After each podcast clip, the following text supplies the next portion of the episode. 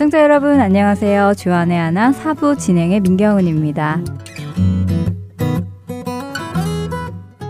1부부터 3부까지 꾸며진 연말 특집 방송 어떠셨나요? 이어지는 4부와 5부 또한 연말 특집 방송으로 꾸며보았습니다. 그래서 지금 스튜디오에는요, 함께 진행하실 분들이 나와 계십니다. 누군지 궁금하시죠? 직접 소개를 들어보겠습니다. 안녕하세요. 네, 안녕하세요. 청년들을 위한 방송 주안의 하나 5부 진행의 박윤규입니다. 네, 안녕하세요. 정다은입니다. 네, 다들 반갑습니다. 다은자매, 오늘 특집 방송 들으셨죠? 네. 어떤 코너가 가장 기억에 남으세요?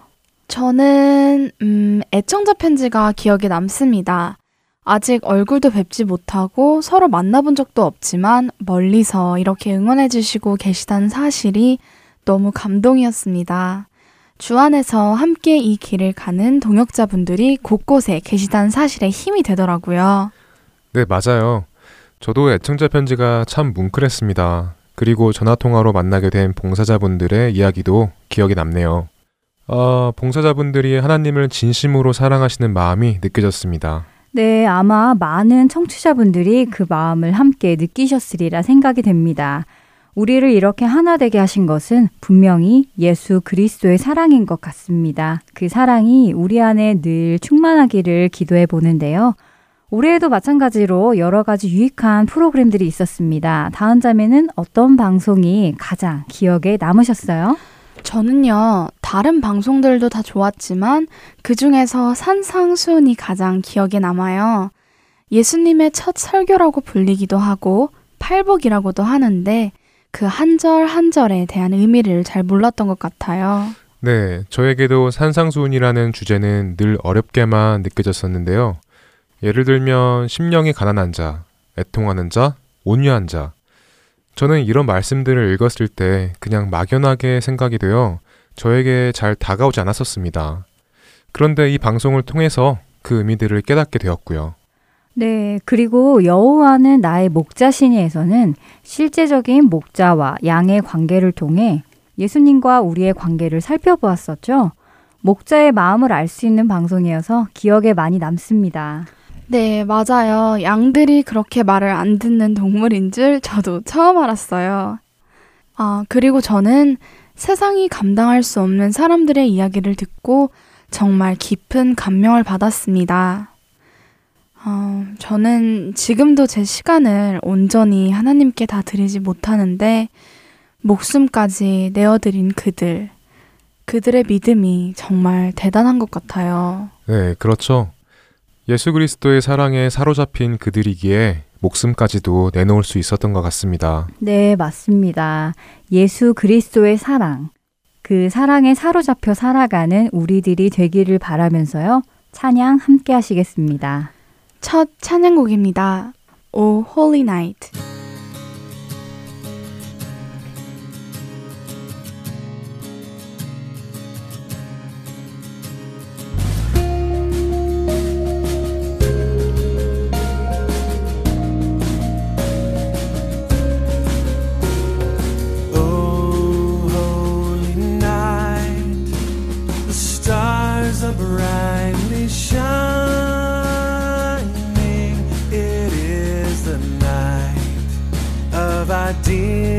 say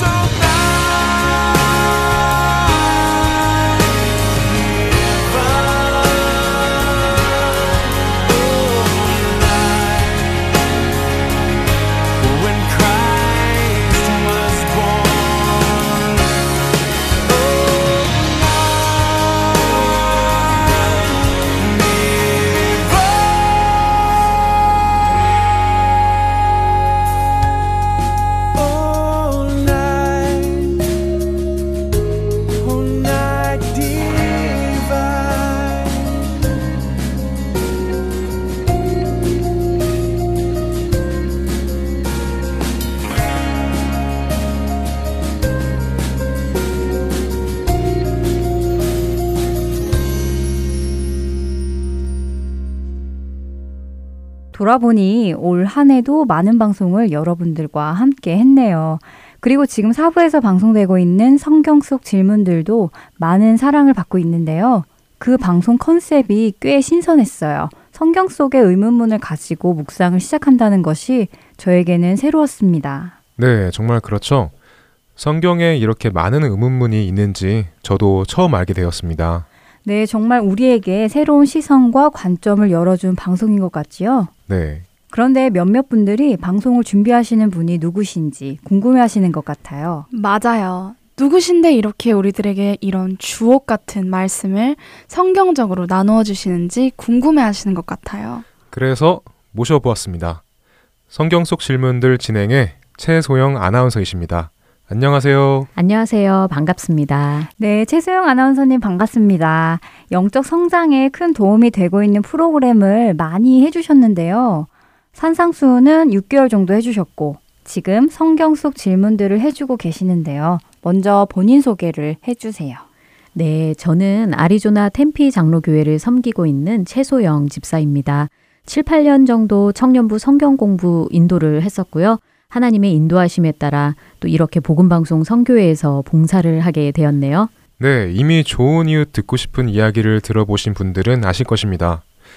집사님, 지금 진행하시는 성경 속 질문들이 새로운 관점으로 시작을 했잖아요. 네, 그렇죠. 성경 속에 나오는 의문문을 토대로 하나님께서 우리에게 하시는 말씀 또 깊은 의미를 묵상하고 함께 나누어 보고 있습니다. 저희가 생각하지 않았던 새로운 관점을 제시해 주셔서 정말 좋은 것 같습니다. 그리고 2015년 설문조사에서도 많은 분들이 성경 속 질문들 프로그램이 영적인 도움이 되고 있다고 의견을 주셨어요. 저 또한 이 방송을 준비하면서 하나님과 깊은 교제를 나누게 되고 또 제가 말씀을 통해 하나님을 더 알아가는 기쁨이 있더라고요. 아마 저에게 꼭 필요한 방송이기에 하나님께서 이렇게 인도하신 것 같습니다. 맞아요. 저도 이 방송 사역을 통해서 저를 많이 돌아보고 하나님을 많이 경험합니다. 사역은 제가 누군가에게 베푼 것이 아닌 저를 빚어가시는 수단으로 사용되어지는 것 같아요. 네, 정말 그런 것 같습니다. 저에게 꼭 필요한 도구인 것 같아요. 그런데 집사님, 이제 성경 속 질문들은 다음 주가 마지막 방송이죠? 네, 그렇죠. 아쉬워요, 집사님. 내년 2016년에도 자주 만나보면 안 될까요? 뵐 수 있겠죠? 네, 기도해 보겠습니다. 하나님께서 하라 하시면 순종해야죠. 네, 성경 속 질문들이 벌써 종영하게 되어 놀라시는 분들이 많이 계실 것 같은데요. 저도 계속해서 방송을 통해 자주 뵐 수 있도록 기도하면서 기다리고 있겠습니다. 이제 마지막으로 애청자분들에게 연말 인사를 해주세요. 예, 애청자 여러분 안녕하세요. 복음 방송을 통해 여러분과 함께 말씀을 나눌 수 있어 감사드리고요. 새해에는 하나님과 더욱 친밀한 관계를 누리는 저와 여러분 되시길 소망합니다. 여러분 새해 하늘의 신령한 복 많이 받으세요. 네, 감사합니다. 오늘 나와주셔서 감사드리고요. 어, 가시기 전에 특별히 집사님께서 방송 소개 멘트를 해주시겠어요? 아, 제가요? 네, 알겠습니다. 네, 그럼 이어서 성경 속 질문들 함께 하시겠습니다.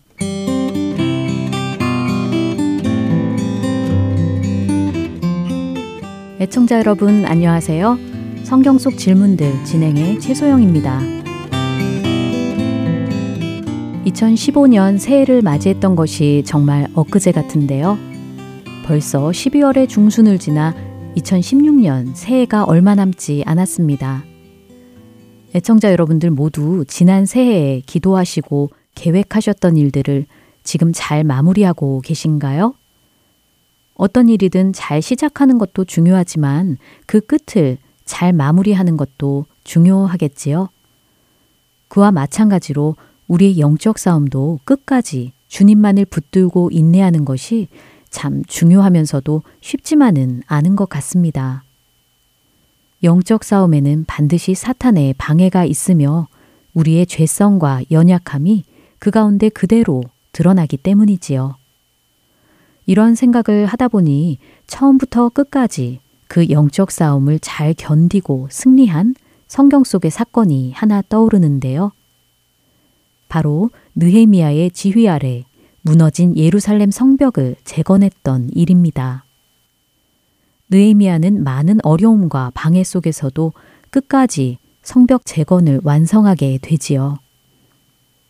어려움 가운데 성벽을 재건하며 그 완공을 거의 눈앞에 둔 바로 그 마지막 시점에 느헤미야는 질문을 하나 하는데요. 성경 속 질문들. 오늘 함께 찾아볼 말씀은 바로 느헤미야 6장 11절에 나온 느헤미야의 이 질문입니다. 나 같은 자가 어찌 도망하며 나 같은 몸이면 누가 외소에 들어가서 생명을 보존하겠느냐.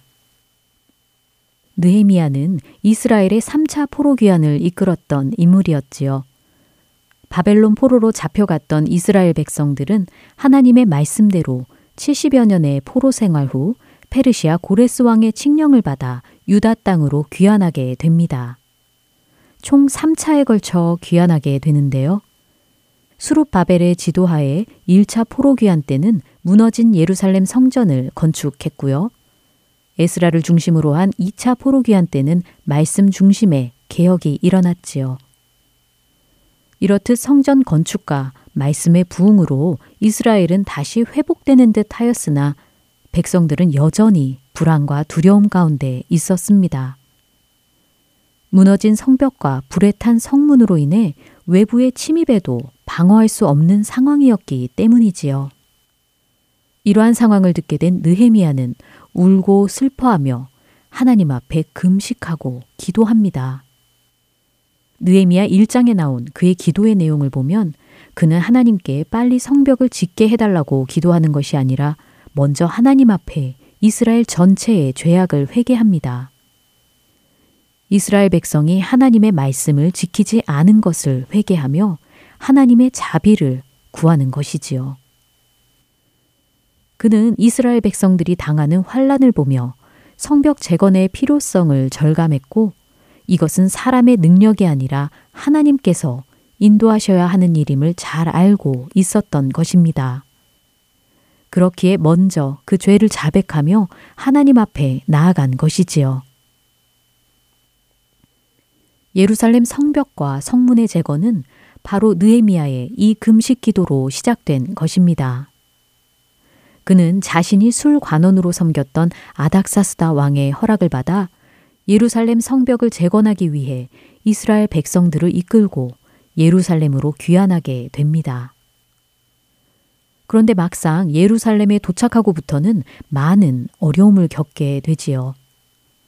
먼저 성벽 건축을 방해하는 자들이 있었는데 호론 사람 산발락과 암몬 사람 도비야, 아라비아 사람 게셈 등 이들은 모두 이방 사람들이었지요. 그들은 성벽 재건을 준비하는 이스라엘을 비웃고 모함하고 위협하는 등 끊임없이 방해를 합니다.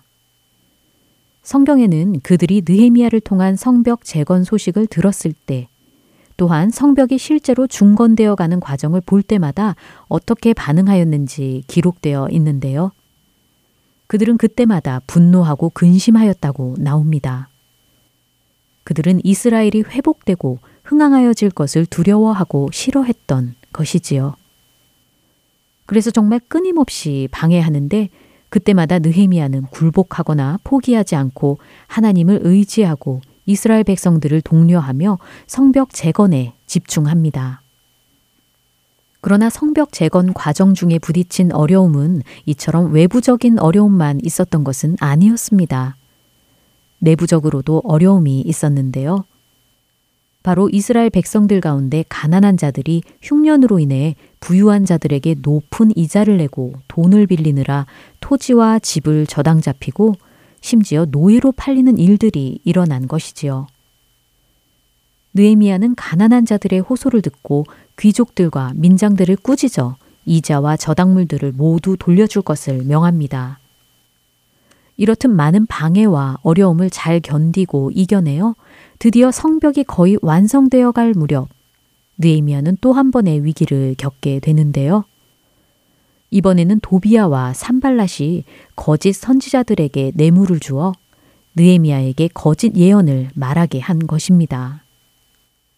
느에미아에게 그들이 너를 죽이러 올 것이니 하나님의 전으로 가서 외소 안에 머물고 그 문을 닫자 하고 제안한 것이지요. 그 말을 듣고 느헤미야는 이렇게 묻습니다. 나 같은 자가 어찌 도망하며 나 같은 몸이면 누가 외소에 들어가서 생명을 보존하겠느냐? 나는 들어가지 않겠노라. 여기서 외소는 성소를 의미하는데요. 성소는 제사장만이 들어갈 수 있었지요. 느에미아는 제사장이 아닌 자신이 성소에 들어가는 죄를 범치 않겠다고 말하는 것입니다. 그 다음 구절인 6장 12절과 13절을 보면 이것이 뇌물을 받고 한 거짓 예언이며 그들이 이렇게 한 이유는 느헤미야를 두렵게 하고 성소에 들어가는 죄를 범케 하여 그를 비방하려고 한 것임을 느헤미야가 깨달았다고 나옵니다. 느헤미야는 성벽을 건축하는 그 마무리 시점에서도 영적으로 나태하여지지 않고 분별하여 사탄의 올무에 넘어지지 않았던 것이지요. 그리고 그 다음 구절인 15절에서 드디어 성벽 역사가 끝났다고 나옵니다. 한편의 영화를 보는 것 같지 않으신가요? 계속되는 원수의 방해와 위협을 보며 아슬아슬하게 느껴지지만 주인공은 끝까지 그 임무를 완수한다는 것이 말이지요.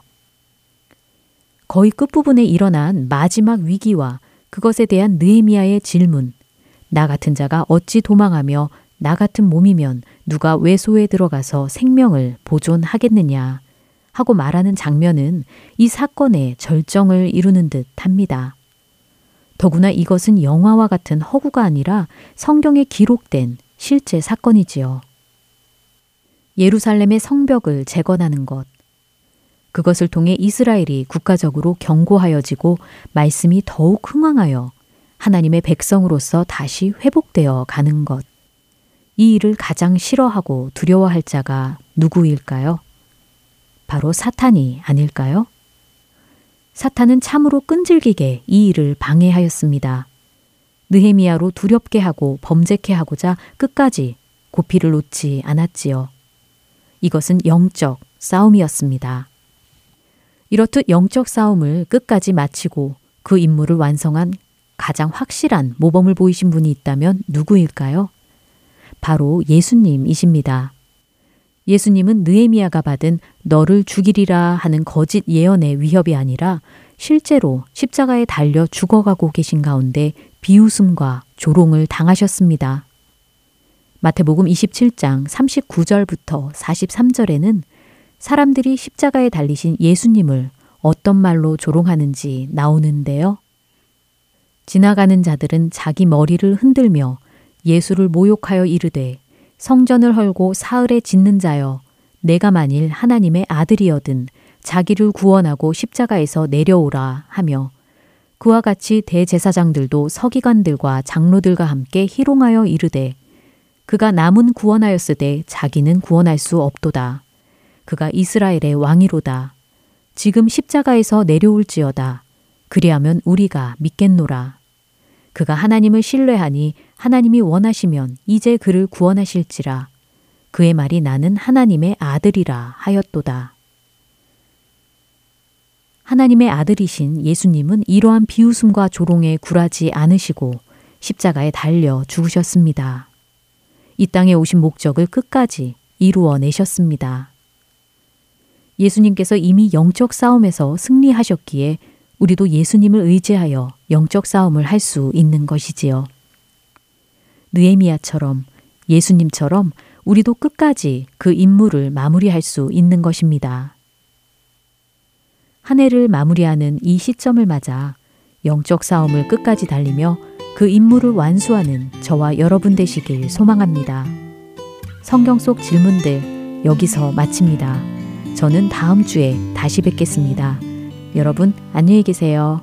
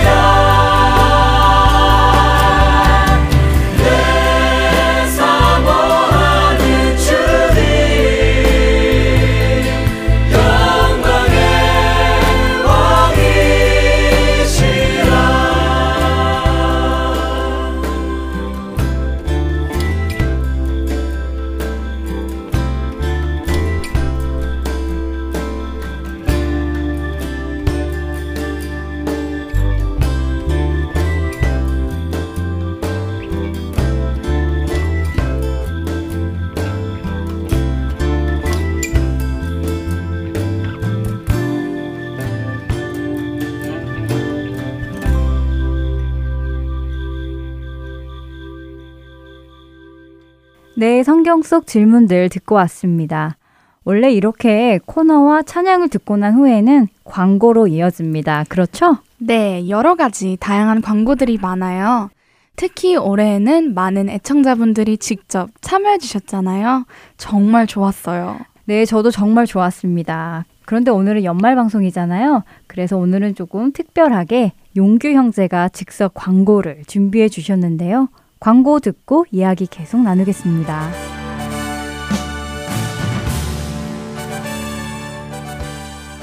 할텐 서울 복음 방송을 스마트폰 앱에서 들으실 수 있습니다. 안드로이드는 플레이 스토어에서, 아이폰은 앱 스토어에서 할텐 서울을 검색하시면 됩니다. 이제는 언제 어디서나 하나님의 말씀을 접할 수 있게 되었습니다. 문의사항은 사무실 전화번호 602-866-8999로 해주시면 되겠습니다.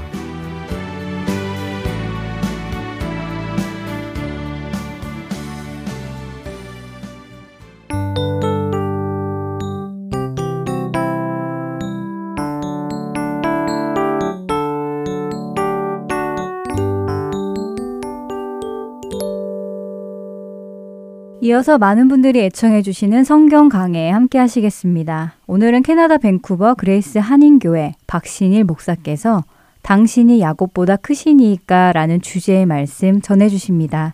은혜 시간 되시길 바랍니다. 우리 성경 말씀 요한복음 4장 6절로 12절 말씀입니다. 거기 또 야곱의 우물이 있더라. 예수께서 길 가시다가 피곤하여 우물 곁에 그대로 앉으시니 때가 6시쯤 되었더라. 사마리아 여자 한 사람이 물을 기르러 왔음에 예수께서 물을 좀 달라 하시니 이는 제자들이 먹을 것을 사러 그 동네에 들어갔음 이러라. 사마리아 여자가 이르되 당신은 유대인으로서 어째여 사마리아 여자인 나에게 물을 달라 하나이까 하니 이는 유대인이 사마리안과 상종하지 아니함 이르라. 예수께서 대답하여 이르시되 네가 만일 하나님의 선물과 또 내게 물 좀 달라는 이가 누구인 줄 알았더라면 네가 그에게 구하였을 것이요 그가 생수를 너에게 주었으리라. 여자가 이르되 주여 물 기를 그릇도 없고 당신은 그릇도 가져오지 않고 이 우물은 깊은데 어디서 당신이 그 생수를 얻겠사옵나이까? 12절 우리 조상 야곱이 이 우물을 우리에게 주셨고 또 여기서 자기와 자기 아들들과 짐승이 다 마셨는데 당신이 야곱보다 더 크니까 당신이 야곱보다 더 크신 분입니까? 이런 질문으로 오늘 대화의 에, 내용이 이어져 가고 있습니다. 오늘 여기까지 본문을 좀 먼저 읽겠습니다. 오늘 본문에는 길을 가다가 힘들어 지치신 예수님. 영어 성경을 보면 will이라는 단어나 tired라는 단어가 나와요. 예수님이 지쳐서 우물가에 앉으십니다. 그때 목이 말라서 목이 말라서 자기 물을 길러 그 우물가에 찾아온 어, 예수님이 소개되고 있습니다. 그 예수님과 여인의 두 사람의 만남이 예, 대화로 이어지는 장면입니다. 여기서 나오는 대화 중에 우물이라는 것과 생수라는 대화가 대조를 이룹니다. 비교가 되고 있는데 우물이 좋은 거예요? 생수가 좋은 거예요? 유대인들에게는 생수가 훨씬 좋은 것입니다. 우리에게도 마찬가지지만 다 알고 있는 대화를 예수님 하고 계신 겁니다. 물을 달라고 하니까 이 사마리아 여자가 유대 남자는 원래 사마리아 여자들하고 사마리아 사람들하고 북쪽 사람하고 대화를 잘 안 하는데 왜냐하면 인종이 북쪽 사람 사마리아 사마리아 이스라엘 사람들은 이 아시리아 사람들하고 인종이 섞였다고 생각하기 때문에 유대인의 순수성을 잃어버렸다고 생각해요. 남쪽 유대 사람들은 말을 걸지 않은 게 예수님 오시기 이미 6, 700년 전부터 이미 그런 문제가 일어났습니다. 이것이 600년, 700년 동안 내려왔기 때문에 유대인들이 북쪽 사람하고 상종을 안 하는 것이 관례인데 이 유대인 남자가 자기한테 말을 거니까 당황스러운 거예요.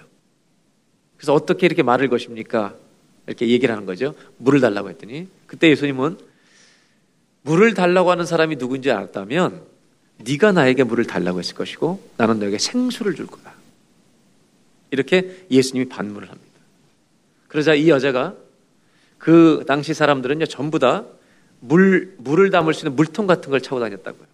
근데 그런 것도 차고 계시지 않은데 물을 기를 수 있는 것도 없는데 어떻게 당신한테 생수를 줍니까? 이 말은 이 여자의 말은 예수님이 생수를 줄 수 있다, 없다.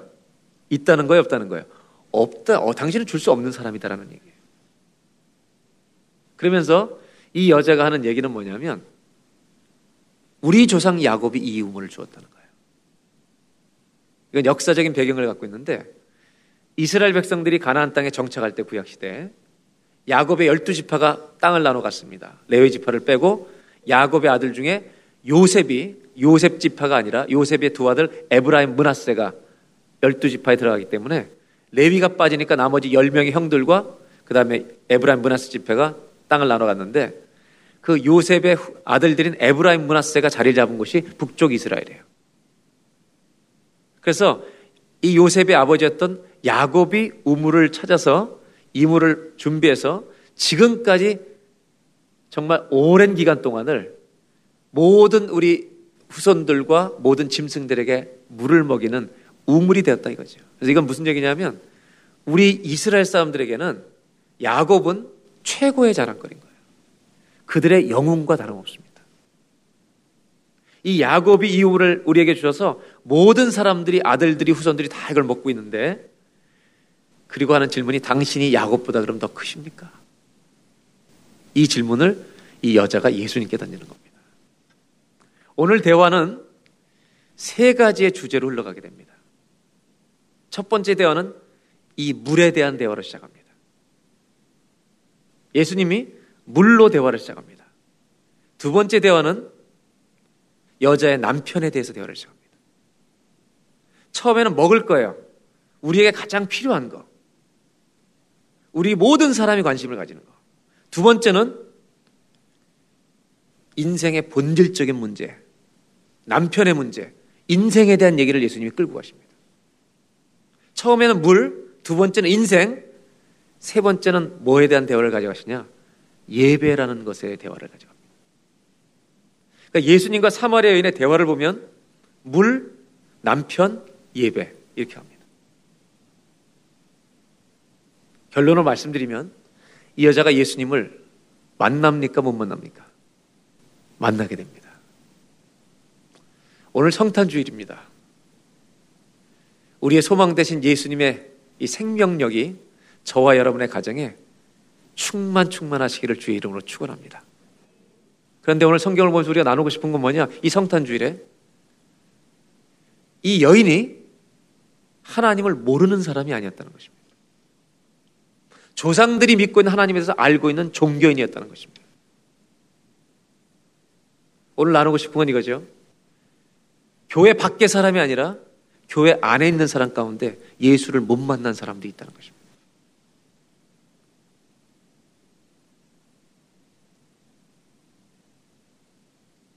이 사람은 하나님에서 잘 알고 있는 사람입니다.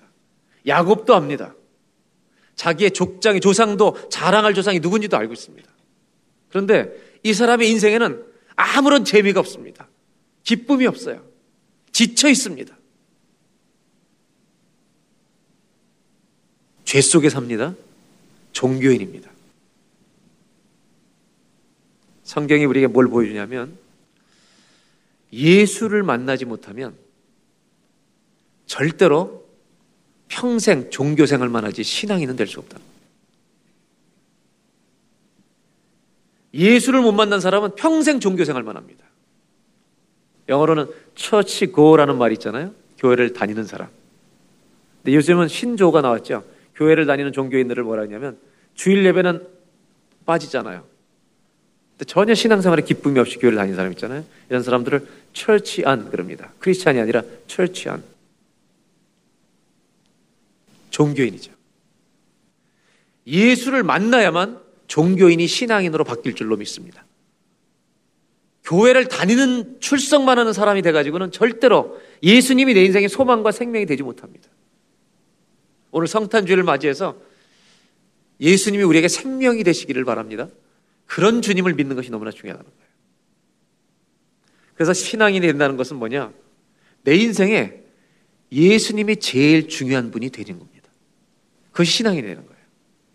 종교인으로 산다는 건 뭐냐면 내 인생에 내가 제일 중요해지는 겁니다. 그래서 종교인은 내가 제일 중요하기 때문에 만족이 없습니다. 늘 목이 말라요. 심지어 하나님도 내 인생을 도우셔야 돼. 그분도 나를 위해서 존재하셔요. 이것이 종교와 신앙입니다. 결국 이 여인은 예수님을 만납니다. 그리고 인생은 완전히 바뀌어서 기쁨에 넘치는 여인이 됩니다. 이 여인이 어떻게 이렇게 바뀌게 되는가? 이 과정을 좀 보려고 하는 겁니다. 근데 이 여인이 바뀌게 되는 결정적인 질문 중에 하나가 뭐냐면 당신이 야곱보다 크십니까? 예수를 만나려면요. 예수님을 정말로 믿으려면 몰라도 괜찮은데 정직하게 질문해야 거예요. 이 여자는 예수님이 생수를 준다 뭐 이런 얘기 했을 때 딱 한 가지를 물어봐요. 당신이 야곱보다 커요? 이렇게 물어봐요. 야곱이라고 하는 건 뭐냐? 이 여자가 자기의 북이스라엘 사람들의 자랑거리요 종교적인 자존심으로 여기고 있는 것입니다. 나의 영웅입니다. 내 인생의 영웅. 나는 비록 비참하게 살지만 야곱이라고 하는 사람만큼은 내 인종과 내 민족과 우리 조상 가운데 자랑스러운. 근데 예수님이 와서 생수를 주다니까 당신이 야곱보다 크십니까? 이렇게 물어보는 거예요. 오늘 좀 첫 번째로 나누고 싶은 질문이 있습니다. 예수님을 만나는 이 여인의 과정을 통해서 첫 번째로 던지고 싶은 질문은 예수님은 우리 인생에서 제일 중요한 분이신가? 우리도 물어보자는 거예요. 이 여자는 야곱보다 예수님이 크십니까라고 물어봤는데 이 질문에는 예수님이 야곱보다 크다는 거예요, 작다는 거예요. 이 여자의 생각은 작다는 거예요. 다시 말하면 이런 거죠. 예수님이 내 인생에 제일 중요한 분이에요, 아니에요? 아니라는 것입니다, 여러분. 여러분, 예수님을 정말 만나는 길에 제일 중요한 첫 번째 단계는 내가 예수님을 안 믿고 있다는 걸 알아야 돼요. 이 여자는 정답을 가지고 있었어요. 정직한 질문을 가지고 있었어요. 나는 예수님이 내 인생의 제일 큰 분이 아닙니다. 당신이 야곱보다 정말 크십니까? 라고 물어봤다는 말은 당신이 정말 그런 분인지 난 모르겠다 이거예요. 우리가 우리 스스로에게 오늘 성탄주의를 맞이해서 물어봐야 될 질문은 뭐냐면 정말 예수님이 내 인생에 제일 중요한 분이냐 이거예요. 중요한 분이 되시기를 바랍니다. 근데 여러분 속에 안 믿으면서 그렇게 대답으로만 한다는 것은 기쁨을 주지 못하는 종교 생활을 계속하는 거예요. 이 여인은 물어봅니다. 당신은 누구십니까? 그때 예수님이 대화를 좀 이어가기 시작합니다. 당신이 야곱보다 크십니까? 라는 질문을 받고 그 다음 대화를 이어갑니다. 그게 13절, 14절에 이제 나오는 답변입니다. 예수님은 다시 물 얘기를 하십니다. 보겠습니다. 예수께서 대답하여 이르시되 야곱보다 더 크십니까? 라고 물어보는데 이렇게 대답하세요. 내가 더 크다 작다를 말하지 않으세요. 이 물을 마시는 자마다 다시 목마르리라. 이 야곱의 우물을 먹으면 또 목마르겠지만 14절 다 같이 읽겠습니다. 내가 주는 물을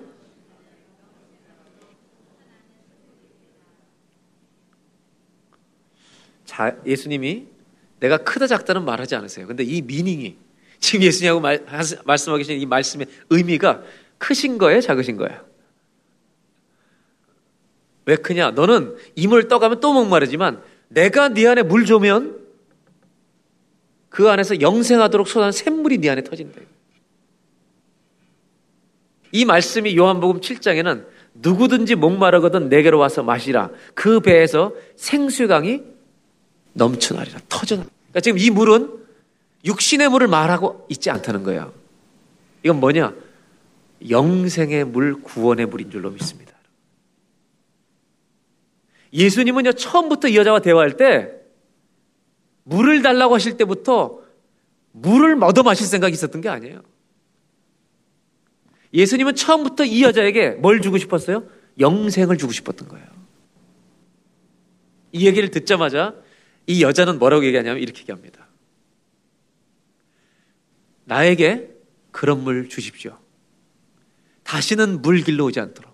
이 여자는 집안에 뭐를 터트려 주는 줄 알아요. 이 여자가 이렇게 대답합니다.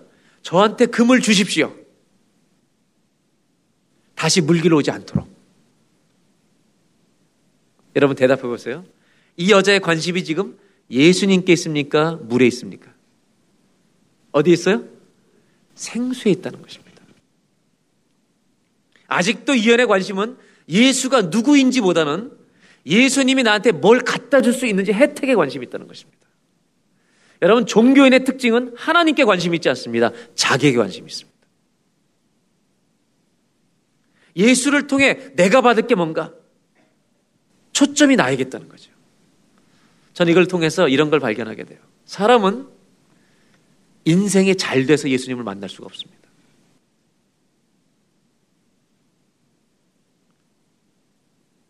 내가 하는 모든 일이 잘 돼서 예수님을 만나는 사람은 거의 없다는 얘기입니다. 여러분의 인생에 대박이 터지면 안 믿던 예수님을 믿, 믿을, 것, 믿을 것 같으세요? 천만의 말씀입니다. 그게 중단되면 하나님은 또 버릴 수 있습니다. 예수님은 그런 예수를 이 여인에게 주고 싶지 않습니다. 왜? 그거는 우물과 같은 것이기 때문에. 우리가 신앙생활 하면서 예수님을 내 인생의 제일 중요한 분으로 모시지 못하고 사는 이유는 우리에게도 야곱의 우물이 있기 때문입니다. 나한테 제일 중요하게 여기는 거. 이게 바뀌어지는 게 신앙이에요. 그렇다면 사람은 언제 초점이 예수님께 바뀔 수 있을까? 자, 예수님이 영생하도록 솟아나는 이 물을 줄이라고 했을 때 여자가 금을 주세요 달려들었습니다. 달려들었어요. 다시는 물을 길어오지 않도록. 그럼 예수님이 정상적인 대화라면 어떻게 그 다음 대화를 하셔야 돼요? 달라고 그랬으니까. 나다. 가져. 이렇게 얘기하시는 게 정상이잖아요. 근데 예수님은 물에서 갑자기 대화를 바꿔버리십니다. 뭐라고 대화를 바뀌냐면 우리가 다잘 아는 대화예요. 물을 주십시오 하는 여자에게 예수님의 대화는 갑자기 남편 데려와 이렇게 얘기하십니다. 저는 이 우리가 소설도 보고 시도 보고 다 문학을 보지만 이렇게 엉뚱한 대화를 이끌어 가시는 예수님 이해가 안 됩니다. 물을 달라는데 왜 남편 데려오래요? 얼마나 많은 물을 주시려고? 못 들고 갈까봐? 남편을 데려오라는 거예요. 이 여자가 뭐라고 대답해요? 남편이 없나이다. 그때 예수님이 뭐라 그러세요?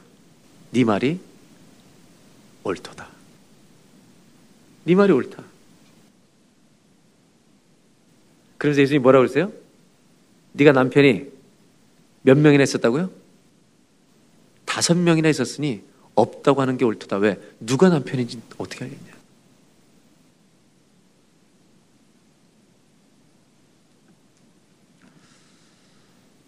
예수님은 영생을 주고 싶으실까요? 안 주고 싶으실까요?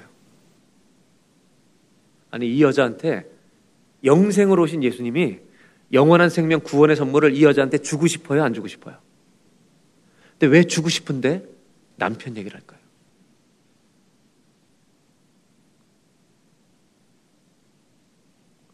오늘 이 말씀은 우리 신앙을 돌아보는 것뿐만 아니라 예수를 생명으로 모신 우리들이 예수를 안 믿는 사람들에게 어떻게 예수를 전해야 될지를 가르쳐 줍니다. 이 여자가 예수님은 영생하도록 솟한 샘물을 주겠다 그랬는데 이게 무슨 말인지 몰라요, 여자는. 구원이 뭔지를 몰라요. 그래서 여자는 뭐라고 생각하냐면 이물 받으면 내가 물길로 안 와도 되겠구나. 야곱의 우물보다 더 좋은 게 있구나. 제가 더 리얼하게 현대어로 표현해 볼까요? 물길로 오지 마라. 내가 너희 집에 물통을 대줄게 아예. 그때 이 여자가 뭐라 했냐면 주님 금을 주십시오라는 현대말은 이거예요. 10 밀리언만 주십시오 이거예요. 10 밀리언이 영생인 줄 아는 거예요. 근데 예수님은 왜 남편 얘기를 하는지 아세요? 10 밀리언을 줘도 해결할 수 없는 너의 문제가 있다는 거예요.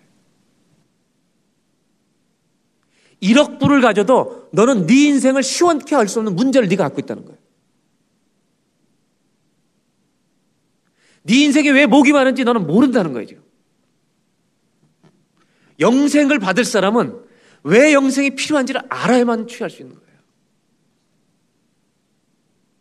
예수님은 영생을 얘기하시는데 자기는 배 터지는 물을 생각하는 거예요. 10밀리언을 줘도 이 여인에게 예수님이 하고 싶은 건 뭐냐? 네 문제를 풀 수 없는 문제가 너한테 있다. 천만 불로 해결이 안 돼요. 저와 여러분의 인생에 여러분 1억 불이 오면 영생 얻은 것처럼 기쁠 줄 아세요?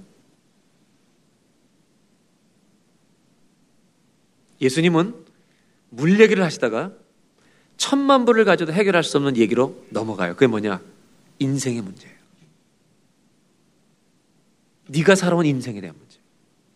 이 여자는 깜짝 놀랬겠죠. 왜? 남편 다섯 있던 걸 어떻게 알아요?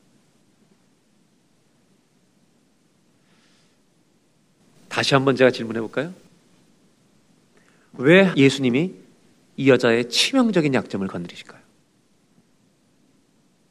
물을 달라는데 이 여자의 인생의 가장 치명적인 아킬레스건을 건드리시는 거예요.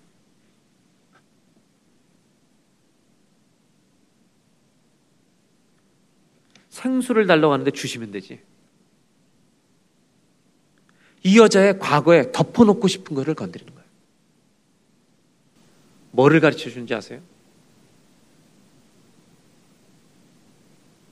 너는 천만 불을 가져도 기쁠 수 없어.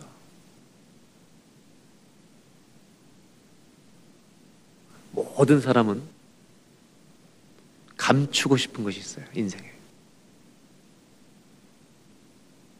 근데 더 재밌는 건 뭐냐? 감추고 싶은 것이 누군가에는 꼭 한번 고백하고 싶은 거예요. 내 인생에 가장 감추고 싶은 것은요, 누군가에게는 털어놓고 싶은 거예요. 오늘 예수님이 대화를 통해서 두 번째 우리에게 가르쳐 주는 게 뭐냐? 사람들은 모든 사람 누구나 감추고 싶은 게 있는데,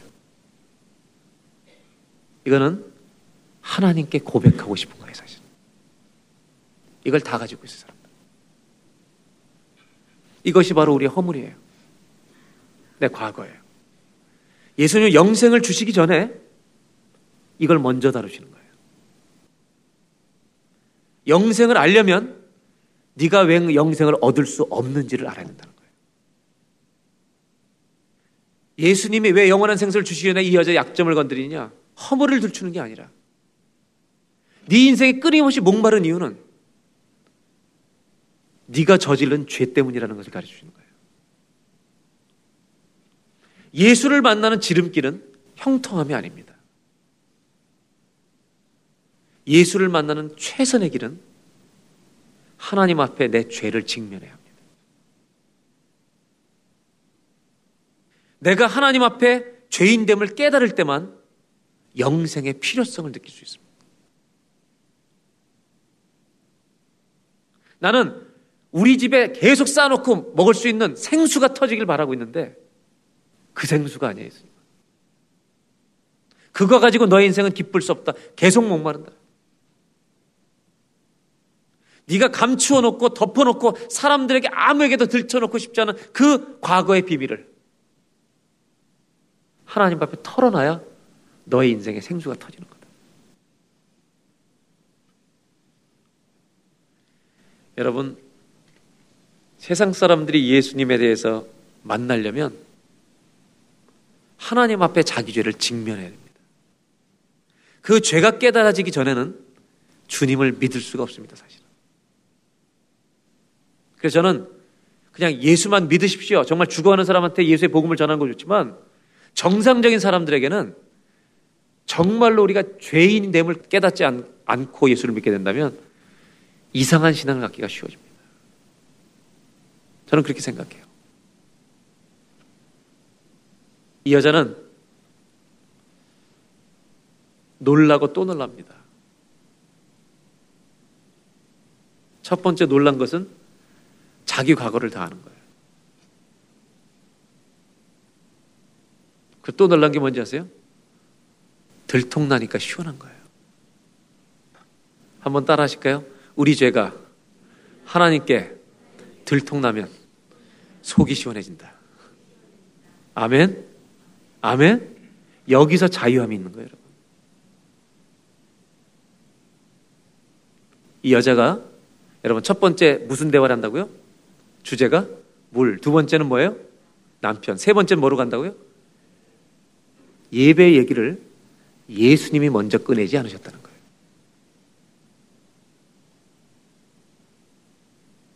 예배 얘기를 누가 먼저 꺼냈는지 아세요? 여자가 끄집어내는 거예요. 이 얘기를 듣고 이 여자가 이렇게 얘기합니다. 예수님 당신은 선지자입니다. 19절을 보세요. 남편 데려와라. 이런 얘기 쭉 하시고 나니까 여자가 뭐라 그래? 내 과거를 다 아니까 You must be a prophet. 당신은 선지자임이 분명합니다. 여러분, 예수님이 제자들에게 이런 질문 하잖아요. 사람들이 나를 누구라 하더냐? 그랬을 때 제자들이 사람들이 뭐라 그런다 그랬어요?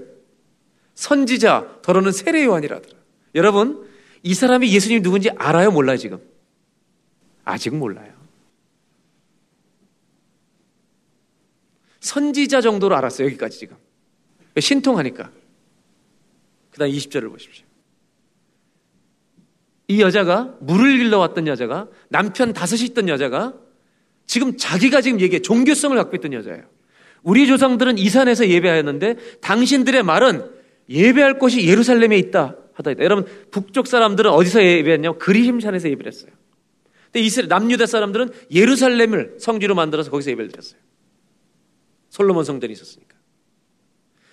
우리 조상들은 여기서 예배했는데 저기서 예배, 당신들은 예루살렘에서 예배합니다. 지금 대화가 어디 가냐면 이 이분이 자꾸 지금 내 죄를 건드리고 나 나를 과거를 아니까 이 여자는 자연스럽게 어떻게 되냐? 종교적인 용어로 얘기를 대화를 이끌어가요. 나도 여기서 예배하겠다 이거예요. 예배 생활 한다 이거죠. 그다음 20, 21절을 보겠습니다. 예수께서 이르시되 여자야 내 말을 믿으라. 내 말을 믿으라 이렇게 얘기하는 거예요. 이 산에서도 말고 예루살렘에서도 말고 북쪽의 그리심, 기르심산도 아니고 예루살렘에서도 말고 이 사람은 뭐가 중요하냐? 공간이 중요한 거예요 아직도. 근데 예수님 뭘 얘기하냐? 이 산도 아니고 예루살렘도 아니고 너희가 아버지께 예배할 때가 이르리라. 형식이 아니라 이거예요. 그러면 22절에 이런 말씀하세요. 22절, 아, 23절. 아버지께 참되게 예배하는 자들은 영과 진리로 예배할 때가 오나니 곧 이때라. 아버지께서는 자기에게 이렇게 예배하는 자들을 찾으시느니라. 여러분, 이 여자가 왜 목마르냐? 왜 목이 마르냐? 첫째, 인생을 완전히 잘못 살고 있어요. 자기 허물을 고백하지 않았어요. 그런데 종교 생활은 형식적으로 그 산에서 해요. 그런데 예수님은 이 여자한테 뭘 가르쳐 주냐? 이 산이 아니다. 저 산이 아니다. 네가 종교 생활을 하고 있는 게 아니다. 지금 네가 마음을 다하여 예배하는 그 예배가 너에게 필요하다 이렇게 얘기하시는.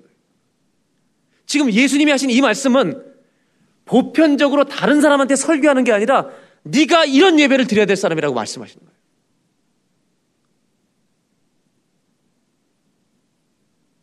그 다음 말씀을 보겠습니다. 하나님은 영이시니 예배하는 자가 영과 진리로 예배할지라. 즉, 공간이 중요한 게 아니라 하나님이 누군지 알고 예배하는 마음을 다해서 예배하는 예배가 너에게 필요하다. 이 예배가 회복되면 너는 영생의 샘이 네 안에 터진다는 거예요. 25절. 이 여자가요, 지식이 있던 사람입니다. 여자가 이르되 메시아 곧 그리스도라 하는 이가 오실 줄을 내가 아노니. 여러분 지금 이 대화에 저는 이 성경을 읽으면서 어떻게 되냐면 대화의 톤이 상승세를 타고 있습니다. 지금 지금 클라이막스로 치닫고 있습니다. 어 저도 그거 아는데 그는 메시아라고 구약 성경에 예언한 기름 부음 받은 자, 우리의 구세주 그리스도라는 분이 오시면 그분이 오신다고 약속하고 있었는데 그분이 오시면 우리에게 모든 것을 알려주시로 약속했습니다. 이 여자가 자기가 몰랐던 기쁨에 조금씩 조금씩 도달하고 있을 때 예수님이 결정적인 말 한마디를 딱 하십니다. 20절에.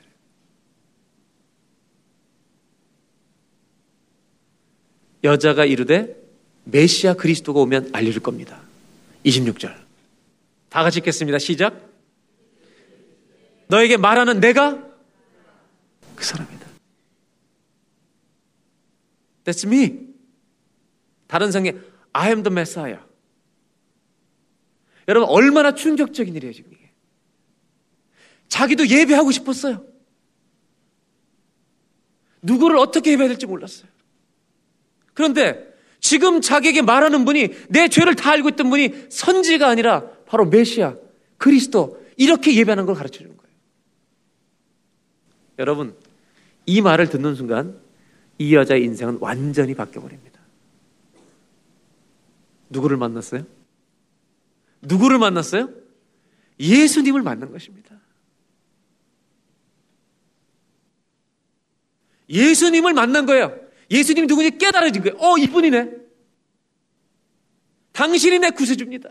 여러분, 그걸 깨닫는 순간 이 여자의 마음에 뭐가 터졌어요?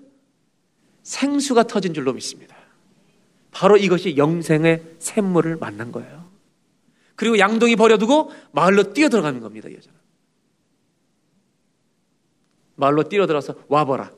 그래서 이 여자가 했던 말이 뭔지 아세요? 와보라. 내가 행한 모든 일을 알고 계시니가. 이건 놀라운 표현이에요. 내가 살아왔던 모든 것을 알고 계신 이가. 어두운 곳에서 남이 모르는 곳에서 은밀하게 지었던 죄까지 다 알고 계신데도 나를 버리지 않고 나를 찾아오신 그가 나를 살려내셨다.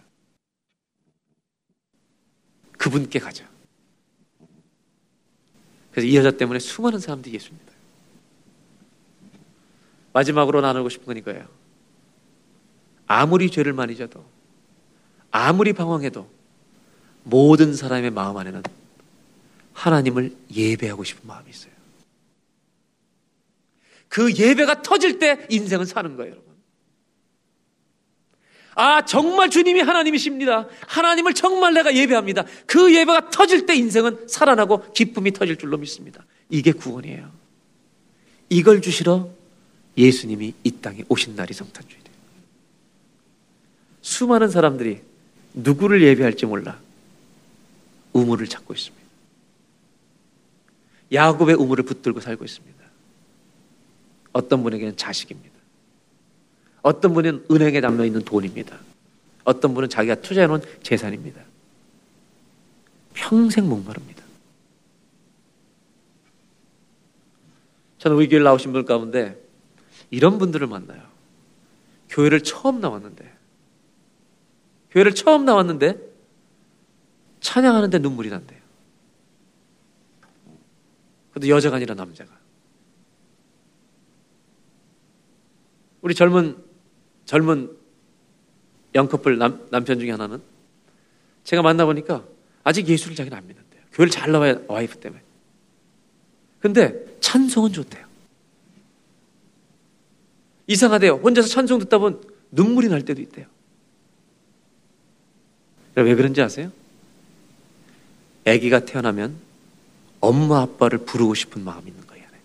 왜? 거기서 왔기 때문에. 어린아이의 가장 행복한 순간은 엄마를 부르는 거예요. 아빠를 부를 때예요. 우리는 하나님으로부터 왔어요. 사람이 가장 행복할 때는요. 하나님을 예배할 때예요. 그분이 누구인지 알고. 그분이 누구인지 알고. 이 여인에게 다시는 예수님에게 이런 질문을 한 적이 없어요. 당신이 야곱보다 더 크니까. 이 질문은 더 이상 할 수가 없었어요. 왜? 비교 대상이 아니기 때문에. 야곱과 비교할 뿐이 아니라 예수님은 예배할 뿐이었던 거예요. 저는 제 인생에서 지금까지 살면서 제일 잘한 선택은 제 아내를 고른 게 아니에요. 저는 예수를 믿은 거예요. 우리가 지금까지 살아면서 내 인생에 제일 잘한 결정은 예수를 믿게 됐다는 것. 이것이 저와 여러분들 신앙 간증이요 고백이 되기를 주의 이름으로 축원합니다. 기도하겠습니다. 오늘은 성탄 주일입니다. 이 여인처럼 이 산에서 혹은 예루살렘에서 사람들은 예배합니다. 이렇게 예, 얘기했을 때 예수님 말씀하십니다. 이 산도 아니고 저 산도 아니다. 예배는 장소가 아니라 마음이다. 하나님이 누구인지를 아는 자는 그 자리가 예배하는 자리가 되는 것이다. 너에게 이런 예배가 필요하다. 예수, 예수 그리스도요. 예수님이요. 선생이요. 나는 잘 모르지만 우리 구약의 조상들이 얘기하기를 메시아 그리스도가 오면 그를 분명히 가르쳐 주실 거라고 얘기했습니다. 흥분하기 시작했습니다. 그때 예수님 말합니다. 내가 그리스도다. 네가 그 앞에 서 있느니라. 이 여자는 바로 그 순간에 예수님을 만납니다. 가장 감격, 감격적인 만남. 더 이상 종교인이 아니라 예수가 내 인생의 제일 중요한 분으로 받아들이는 신앙인으로 변화되는 순간. 그는 예배가 회복되어 동네로 달려갑니다. 나는 예수를 만났다고. 나는 영생을 얻었다고. 내가 과거에 행한 모든 일을 알면서도 나를 버리지 않고 찾아오신 예수를 만났다고. 사랑하는 여러분, 우리에게 예수님이 제일 중요한 분입니까? 나에게 정말 예수님이 제일 중요한 분입니까? 오늘 성탄주를 맞이하면서 이 시간 다 같이 한번 기도하면 좋겠습니다. 하나님, 나에게 이런 믿음을 주셨다면 감사하십시오. 하나님 감사합니다. 내가 평생을 사는 동안 예수님을 만나고 그 하나님을 예배하는 것이 내 인생의 최고의 감격이 되게 하여 주시니 감사합니다. 이것을 빼앗기지 않게 하여 주시옵소서. 내 인생에 혹시라도 예수님이 제일 중요한 분이 아니라고 느껴지고 생각되는 분이 있다면 주님, 당신은 야곱보다 크십니까? 라고 물어보기 시작하십시오. 그리고 그 예수님이 내 인생에 찾아오시는 은혜를 누리시길 바랍니다. 다 같이 한번 합심해서 주여 감사합니다. 예수님이 내 인생의 제일 중요한 분임을 믿게 하시니 감사합니다. 못 믿어지는 분들 하나님 정말로 주님이 가장 중요한 분입니까? 물어보십시오. 다 같이 한번 합심해서 이 시간 기도하겠습니다. 하나님 아버지 감사합니다. 오늘 성탄주의를 맞이해서 우리가 주님 전에 나와 예배를 드립니다. 당신이 야곱보다 더 크니까 당신이 내가 가진 가장 소중한 것보다도 어떤 재산보다도 어떤 명예보다도 어떤 자랑보다도 당신이 내 인생에 정말 더 중요한 분입니까? 정직한 질문이 없이는 신앙이 될 수가 없습니다. 위선된 대답을 가지고는 아버지 하나님 종교인으로 살 수밖에 없습니다. 교회를 출석하고 왔다 갔다 하는 사람밖에 될 수 없습니다. 그러나 예수님이 내 인생의 제일 중요한 분으로 나의 예배할 자로 그분을 만나고 깨닫는 순간 내 인생은 예수님 중심으로 사는 방법이 바뀌기 시작합니다. 사업보다 예수님이 중요합니다. 돈을 버는 것보다 어떻게 버느냐가 더 중요해집니다, 하나님. 우리로 하여금 예수 중심으로 살아가는 인생의 변화가 일어나게 하여 주시옵소서. 이 성탄의 아름다운 절기, 기쁨의 절기에 생수이신 예수님 만났던 이 여인의 감격이 우리의 감격이 되게 하여 주시옵소서, 하나님. 우리의 감격이 되게 하여 주옵소서.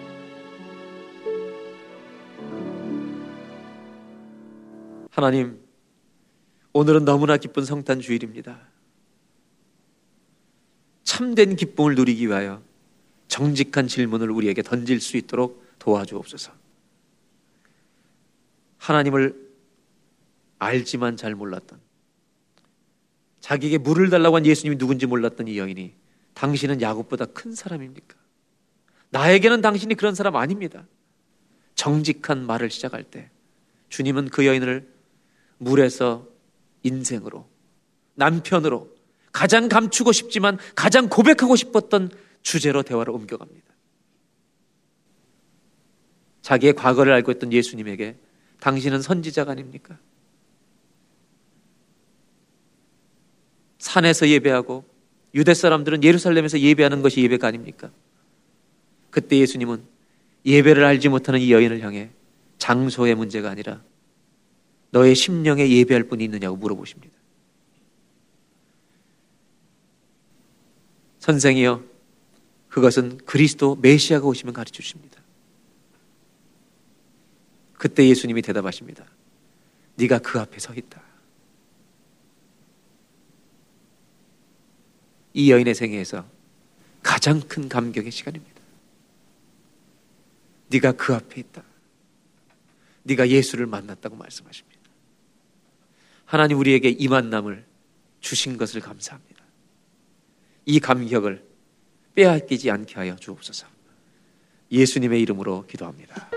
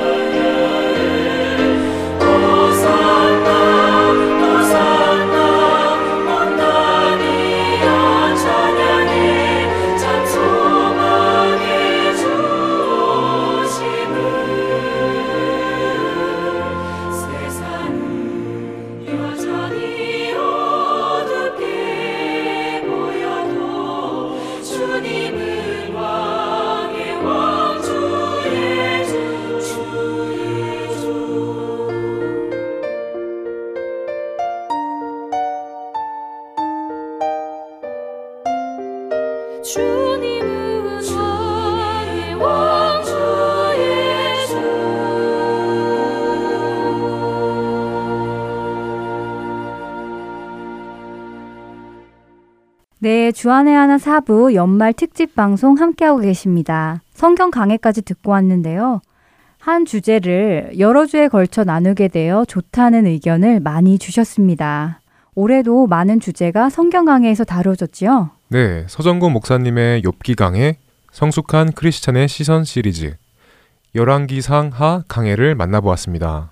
박신일 목사님의 다니엘서 강해, 축복의 가정 시리즈, 송병주 목사님의 디모데 후서 강해, 10계명에 대해 말씀 들어보았습니다. 네, 그리고 조정민 목사님의 왜 예수인가, 구원이란 무엇인가, 또 이호셉 목사님의 천국을 누리는 삶에 대해 시리즈로 나누어 보았지요. 와, 이렇게 보니 다양한 주제를 깊이 나눌 수 있는 시간이었던 것 같네요.